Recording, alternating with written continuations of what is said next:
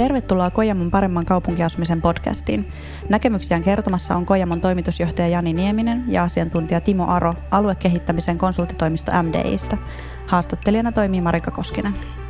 Aloitetaan sillä, miten kuvailisitte Suomen kaupungistumiskehittymisen näkymiä lyhyellä ja pitkällä aikavälillä. Vieraat ensin, eli Timo voisi aloittaa. Kiitos. Kaupungistuminen on aika arvolatautunut käsite, herättää suuria tunteita ja on vaikea käydä keskustelua asian ympärillä, koska tunteet ovat niin vahvasti pinnalla.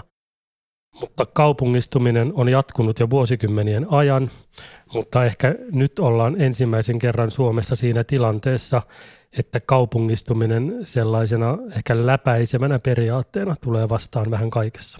Ja lyhyellä ja keskipitkällä aikavälillä kaupungistumisen merkitys tulee näkymään koko ajan enemmän ja enemmän, mutta se on paljon enemmän kuin pelkästään sitä, että jokin kaupunki tai alue kasvaa, vaan se liittyy maankäyttöön, asumiseen, liikenteeseen, liikkumiseen, arvoihin, asenteisiin, preferensseihin, eli läpäisyperiaatteella koko elämän kirjo. Ja mun koneet katsoo, niin tässä kaupungistuminen tapahtuu monella tasolla.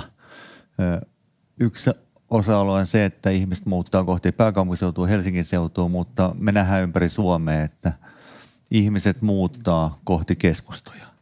Samaan aikaan Suomi on jäljessä. Euroopassa kaikki meidän tyyppiset toimijat juttelee siitä, että kaupungistuminen luo tarvetta uusille asunnoille. Ja Suomessa vaikka ollaan kiihtymässä kaupungistumisen tiellä, niin hyvä muistaa, että se tulee jatkumaan aika pitkään, koska me ollaan muuta Eurooppa jäljessä. Tämä on hyvin tärkeää, mitä Jani toi esille, just nimenomaan se, että ollaan jäljessä. Ja miksi Suomi on myöhäiskaupungistunut maa, siitä aika vähän keskustellaan. Meillä kaupungistuminen on aina nähty Helsingin ja muun Suomen, kaupunkien ja maaseudun ja niin edelleen vastakkainasettelun kautta. Ja se on osittain ehkä viivästyttänyt kaupungistumista ja siihen liittyvää keskustelua, mutta kun se nyt on päässyt vauhtiin, se alkaa näkymään koko ajan enemmän ja enemmän. Ehkä vielä hankalampi asia on se, että ollaan myöhäiskaupungistunut maa, mutta myös henkisesti vähän jälkikaupungistunut maa, eli ei vieläkään aina tahdota hyväksyä sitä, että tapahtuu voimakasta kaupunkien kasvua ja keskittymistä, vaan halutaan jollakin tavalla estää, parota tai rajoittaa sitä, ja se ei välttämättä ole kauhean rakentava tie. No ja yksi semmoinen, mikä aika usein jää noteeraamatta, niin kaupungistuminen yksi osa-alue on se, että ihmiset muuttaa kohti keskustoja. Mutta toinen on, että se tuo mukana on uutta elämisen tapaa, uusia arvostuksia, uusia arvoja. Että kyllä semmoinen helppous, vaivattomuus, palvelullistuminen liittyy aika voimakkaasti, kun ihmiset muuttaa keskustoihin. Joo. Minusta on sillä tavalla myös tärkeä asia, että kun puhutaan kaupungistumisesta tai kasvusta, niin aika usein jäädään siihen eikä mennä sen käsitteen tai asian taakse. Paljon tärkeämpää oli just, niin kuin Jani tuossa totesi, niin keskustella siitä, että mitä tapahtuu sen kaupungistumisen takana, miksi ihmiset tekevät tietynlaisia asumiseen ja paikkaan liittyviä valintoja, millä perusteella jotkin asuinalueet tai jotkin asumismuodot ovat suositumpia kuin toiset. Ja mitä enemmän me päästään näiden numeroiden ja käsitteiden taakse, sen helpompi meillä on rakentaa sitä tulevaa Suomea. Joo. Mielestäni hyvä esimerkki on, niin kuin Suomessa on aina puhuttu, että ulkomailla ihmiset on paljon enemmän kahviloissa ja ravintoloissa. Nyt me nähdään sitä Helsingissä. Mutta Helsinki on tullut jälkijunassa kaupungistumisessa ja nyt alkaa olla riittävä määrä ihmisiä täällä. Tämä kriittinen massa on se olennainen tekijä tietysti Suomessakin, että miksi kasvu on kaikkein voimakkainta suurimmissa kaupungeissa tai suurimmilla kaupunkiseuduilla. Se on varmaan just tämä, mitä Jani kuvasi. Eli ne paikat, joissa on riittävästi väestöntiheyttä, joissa on riittävästi ihmisiä, niin se synnyttää automaattisesti myös kohtaamispaikkoja, keskittymiä, joissa ihmiset haluavat viettää enemmän vapaa-aikaa. Joo, mielenkiintoista. Mitkä on teidän mielestä tärkeimmät kaupungistumiseen vaikuttavat tekijät tulevaisuudessa? Hyvä kysymys ja vaikea kysymys. Mä luulisin, että ne tärkeimmät tekijät ovat aika paljon samankaltaisia, mitä ne ovat tälläkin hetkellä. Se liittyy ihmisten asumiseen ja paikkaan liittyviin valintoihin. Se liittyy helppoon, sujuvaan arkeen ja ylipäätään ehkä tähän palvelullistumiseen. Eli halutaan, että mahdollisimman lähellä on mahdollisimman paljon vetovoimapalveluita, jotka tekevät siitä arjesta mielekkään, sujuvan, helpon, hauskan. Ja se edellyttää sitä, että niitä palveluita on riittävän lähellä omaa kotia ja työpaikka on ehkä vielä sopivan liikkumisetäisyyden päässä. Joo. Kyllä siinä on tietysti tekijöitä, jotka voi nopeuttaa sitä tai hidastuttaa. Ja se, että meidän infra rakentuu, julkiset kulkuyhteydet rakentuu, kaavoitus edistyy niin, että päästään tekemään uusia koteja, opiskelupaikat kukoistaa ja nauttii opiskelijoiden luottamusta, niin kyllä silloin ihmiset hakeutuu. Ja varmaan just tämä sujuva liikkuminen tai liikkumisen helppous saa koko ajan suuremman ja suuremman painoarvon. Ei ole sattumaa se, että jos tarkastellaan rinnakkain, missä ovat korkeakoulut, missä ovat henkilöjunaliikenteen ratayhteydet ja missä on kasvavia alueita, ne aika hyvin korreloivat keskenään. Ja varsinkin ratayhteyksien merkitys korostuu kyllä kaikessa ja kaikkialla. Ja se on sillä tavalla vähän ehkä paradoksaalista, että meillä on ihan valtavasti teknologiaa käytössä. Me olemme aika monissa työtehtävissä täysin ajasta, paikasta ja etäisyyksistä riippumattomia. Siitä huolimatta korostuu sen helpon ja sujuvan liikkumisen merkitys. Voisi kuvitella, että tällainen niin kuin digitalisoituminen ja teknologian nopea kehitys olisi hajauttanut meidän yhdyskuntarakennetta, kun asuminen tai työpaikka on enää riippuvainen niin paljon toisistaan, mutta on käynyt ihan päinvastoin. Liikkuminen on koko ajan lisääntynyt ja se näkyy muuttoliikkeenä, se näkyy pendelöintinä, se näkyy työasialiikkuvuutena, mutta mielenkiintoisinta on se, että tämmöisten niin kuin kasvokkain tapahtuvien kohtaamisten merkitys saa yhä suuremman painoarvon. Siellä, missä on paljon ihmisiä, siellä vaihtuu ideat ja siellä on paljon kohtaamisia ja se synnyttää taas uutta toimeliaisuutta. Joo, ja se on mielenkiintoinen, että samaan aikaan teknologia mahdollistaa työn tekemisen ajasta paikasta riippumatta ja usein ihannoidaan ehkä sitä, että olisi jonkun laiturin nokassa tekemässä yksin töitä, niin itse asiassa ihmiset hakeutuu toisten ihmisten luo tekemään töitä. Kyllä. Et yhä useammin näkee ihmisiä kahviloissa tekemässä töitä. Ja niin kuin omassa työssä huomaa sen, että jos pitäisi hakea, jos mulla olisi sellainen monipaikkaisuuden vaikka anturi, mikä mittaisi, että missä mä teen töitä, niin mä luulen, että kaikkein eniten mä teen junassa töitä tällä hetkellä. Ja se on niin kuin tehokas tapa ja aika monet pendelöijät ja asiantuntija-ammateissa olevat nimenomaan tehokkaimman työaikansa käyttävät nimenomaan junassa matkalla kohtaamiseen tai toiseen kohtaamispaikkaan. Tunnustan. Kyllä. Mutta se edellyttää, että on ne ratayhteydet. Kyllä, se on aivan totta. No entäs miten kaupungistuminen vaikuttaa vuokra-asuntojen kysyntään? Totta kai siis Suomen kokonaispopulaatio ei ole voimakkaasti kasvamassa, mutta ehkä 10% taitaa olla suomalaiset muuttamassa kohti kaupunkeja ja Kojamo on keskittynyt 7 suurimpaan kasvukeskukseen, joissa tänä päivänä asuu 54% suomalaisista. Odotus on, että yli 61% asuu vuonna 2040. Ja samaan aikaan me nähdään, että ihmisten arvostukset on muuttunut. Omistaminen ei itseisarvo, vaan se helppous, vaivattomuus, palveluiden läheisyys korostuu. On sekä määrällinen tarve uusille asunnoille, mutta myös näyttää siltä, että tapa luoda uutta asumista, jossa vapaus, helppous, vaivattomuus yhdistyy henkilön elämään, niin tulee korostumaan. Ja mä uskon, että se tuo vaan lisää kysyntää vuokra-asunnoille. Et mielenkiintoista on, että Suomea aina ajatellaan, että on omistusasumisen maa. 2/3 suomalaisista asuu omistusasunnossa. Helsingissä puolet asuu vuokralla. Turku, Tampere alkaa olla sama. Että kyllä se globaali ilmiö, jossa isojen kaupungin keskustat on vuokra-asumista, niin on rantautunut tälle meillekin. Tämä on sillä hirveän mielenkiintoinen, että se, että ikään kuin puhutaan rinnakkain omistusasumisesta ja vuokra-asumisesta on hyvin suomalaista. Ikään kuin on tämmöisiä poissulkevia vaihtoehtoja. Ja se varmaan se suurin muutos, mitä on tapahtunut jo nyt ja tulee tapahtumaan entistä voimakkaammin jatkossa on, että tässäkin suhteessa kaupungit ovat aika erilaisia suhteessa ehkä sitten muuhun maahan. Isommat kaupungit ja myös ikäryhmien välillä on aika isoja eroja. Jos tarkastellaan yli 40-vuotiaiden ja alle 40-vuotiaiden asumiseen liittyviä preferenssejä, asumismuotoihin liittyviä preferenssejä, niin huomataan, että vuokra-asumisen suosio on merkittävästi noussut ja on oletettavaa, että se nousee myös jatkossa.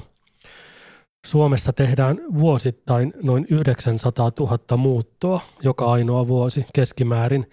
Ja näistä muutoista 2/3 tapahtuu saman kunnan sisällä, eli tarkoittaa käytännössä sitä, että asumisen, elinympäristön ja elinvaiheiden merkitys nousee koko ajan suuremmaksi ja on selvää, että mitä monimuotoisempia vaihtoehtoja on tarjolla eri väestö- ja ikäryhmille, niin sen enemmän se tulee ehkä merkitsemään sitä, että tällainen omistusasumiskeskeisyys tulee väistämättä vähenemään. Ja mä näen, että niin meidän voimavara on siinä, että ihmisten preferenssit ei enää noudata sanaa vuokra tai omistaminen, vaan se on asumisen ratkaisu ja palvelullistuminen nousee koko aika. Niin meidän pitää löytää koko aika entistä parempia konsepteja, jotka vastaa siihen tietyn asiakasryhmän tarpeeseen. Miten me voidaan tehdä siitä arjesta helpompaa ja vaivattomampaa? Just nimenomaan.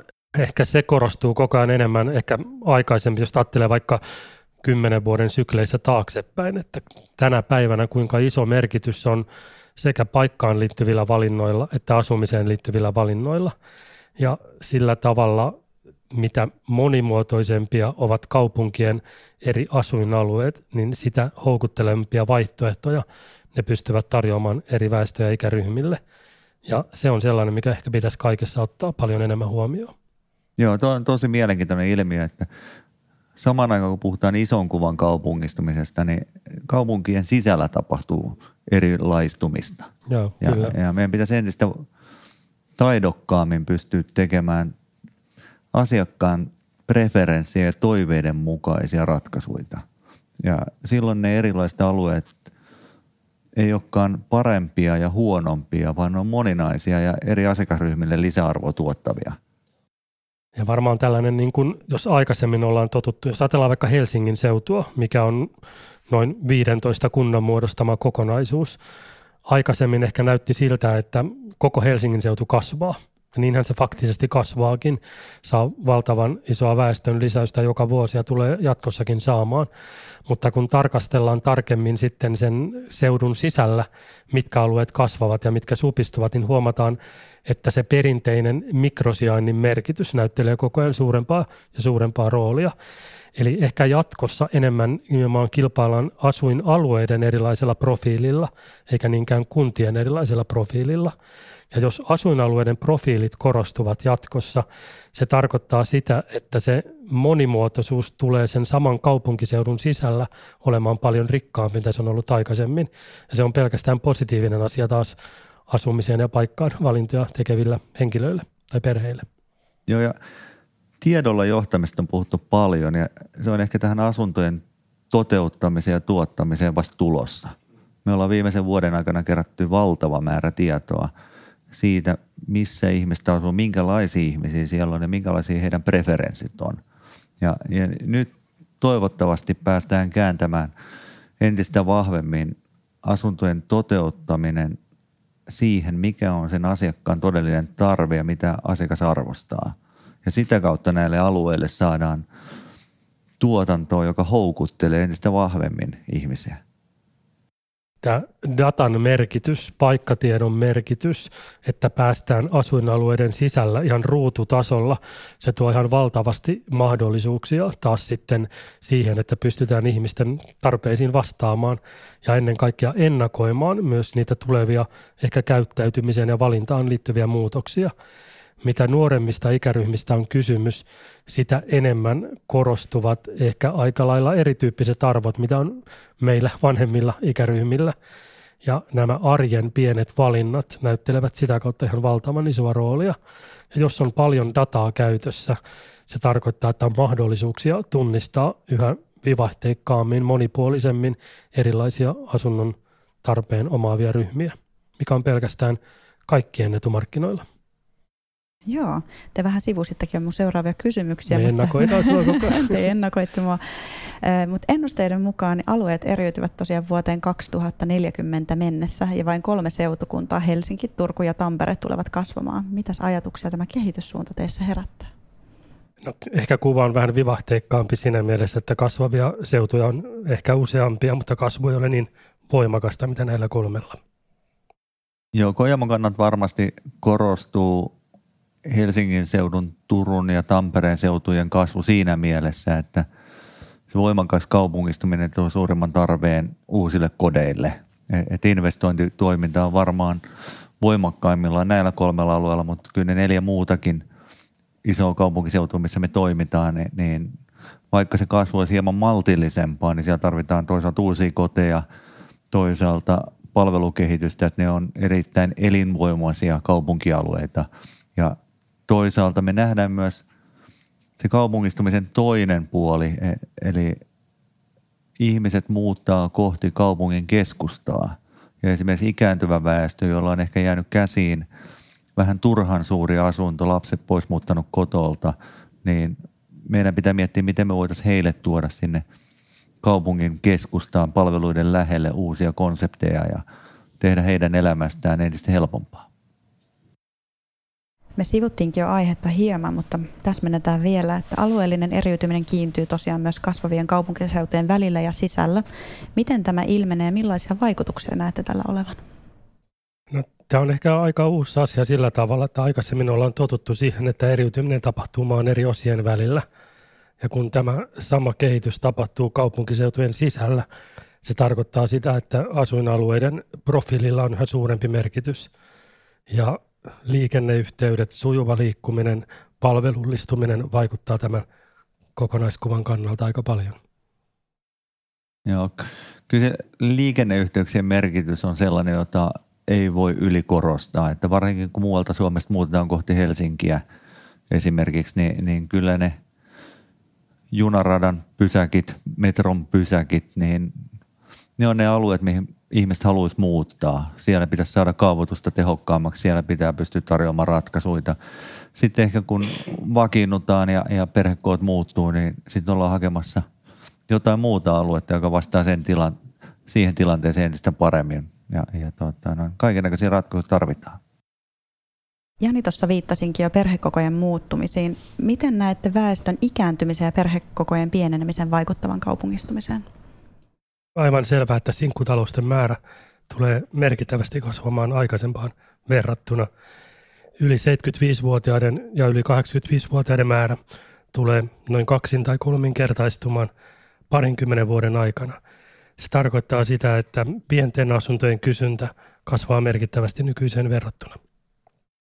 Joo, siinähän on mun silmissä 2 trendiä. Toinen on tämä ikääntymiseen liittyvä trendi, joka tuo yhden hengen kotitalouksia lisää. Ehkä helsinkiläinen tai pääkaupunkiseudun ominaispiirre on se, että tänne muuttaa paljon nuoria. Ja itse asiassa taitaa olla yleisin ikäryhmä pikkasen alle 30 Helsingissä.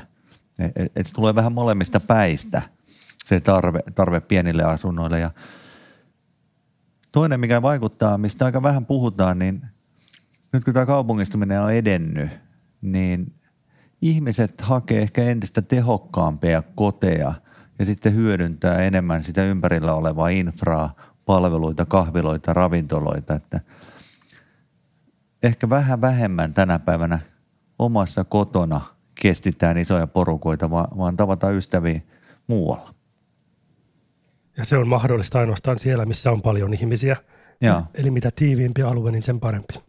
Mehän on nähty mediassakin aika paljon keskustelua siitä, että nyt on yksiöbuumi ja rakennetaan liikaa yksiöitä. Mutta Helsingissähän yksiöiden suhteellinen osuus esimerkiksi koko asuntokannasta on koko ajan vähentynyt. Et tänne on tehty 2 ja 3, itse asiassa paljon enemmän. Kaupunki toimii siis vähän niin kuin olohuoneen jatkeena. Siihen suuntaan ollaan menossa. Kohtaamispaikkana. Kyllä. Mites muut megatrendit, kuten digitalisoituminen, yksilöllisyys, yhteisöllisyys tai kestävä kehitys vaikuttaa? No mä näen, että ne on aika vahvassa riippuvuussuhteessa tai syy- ja seuraussuhteessa myös kaupungistumiseen. Ei ole digitalisaatio ilman kaupungistumista, ei ole kaupungistumista ilman palvelullistumista ja niin edelleen. Eli nämä kaikki trendit myös vahvistavat toinen toisiaan. Ja sillä on taas aika iso merkitys sitten asumiseen ja asumiseen liittyviin valintoihin. Joo, tuosta vaikea olla eri mieltä. Ehkä se näkyy sitten siinä tavallaan lopputuloksena elämäntyyleissä. Ja tulee korostamaan, että se on mun mielestä voimistumassa koko aika, että esimerkiksi vastuullisuuden asema ja ilmastonmuutokseen liittyvät asiat, niin halutaan liittää kuluttajan valintoihin. Ja mitä paremmin pystytään siihen tilanteeseen vastaamaan, niin mä luulen, että me pystytään vetoamaan asiakkaisiin entistä paremmin. Ja varmasti just nämä, mitä Jani mainitsi, että elämäntapaan, elämäntyyliin, arvoihin, asenteisiin liittyvät asiat ovat aika erilaisia eri ikäryhmillä.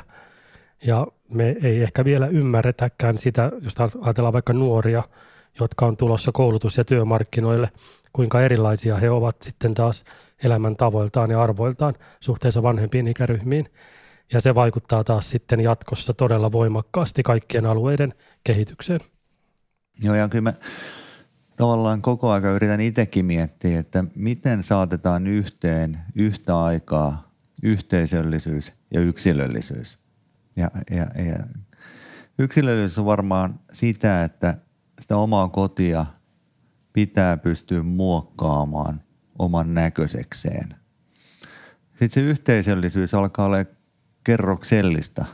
Toinen on se, että mennään eri kohtaamispaikkoihin. Mutta kyllä me nähdään kasvava trendi myös siinä, että sen saman talon asukkaat, niin miten se yhteisöllisyys elää ja voi siellä.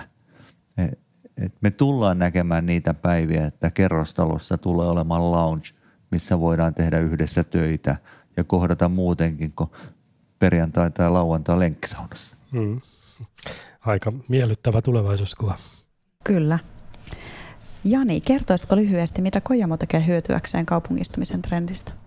No tietysti mun mielestä ensimmäinen tärkeä on ymmärtää, että ihmisten preferenssit on muuttunut ja kun arvostetaan vapautta ja helppoutta, niin meidän palvelukehityksen pitää pysyä siinä mukana. Verkkokauppa on ollut mun mielestä erittäin hyvä vastaus siihen, että ihmisille on annettu valta valita itselleen sopiva koti ja se itse asiassa helpottaa kaupungistumista. Koska ajasta ja paikasta riippumatta voi hakea itselleen sopivan vaihtoehdon ja itse asiassa vuokrata sen. Toinen on tietysti se, että me pyritään investoimaan uusiin asuntoihin ja tarjoamaan sitä kautta mahdollisia uusia koteja. Ja sitä me tullaan voimakkaasti jatkamaan seuraavinakin vuosina. Että tämä on niin kuin monikerroksellinen, että ehkä ennen nähtiin, että kiinteistösijoittajat vaan tekee taloja. Ja me pyritään kombinoimaan se, että me investoidaan sinne, missä koteja tarvitaan, mutta myös entistä vahvemmin tekee sellaisia asuntoja, mitä ihmiset oikeasti haluaa ja semmoisia palveluita, mitä arvostetaan, että integroiduttaisiin sinne kaupunkirakenteeseen ja pystytään aidosti tekemään sitä niin sanottua parempaa kaupunkiasumista.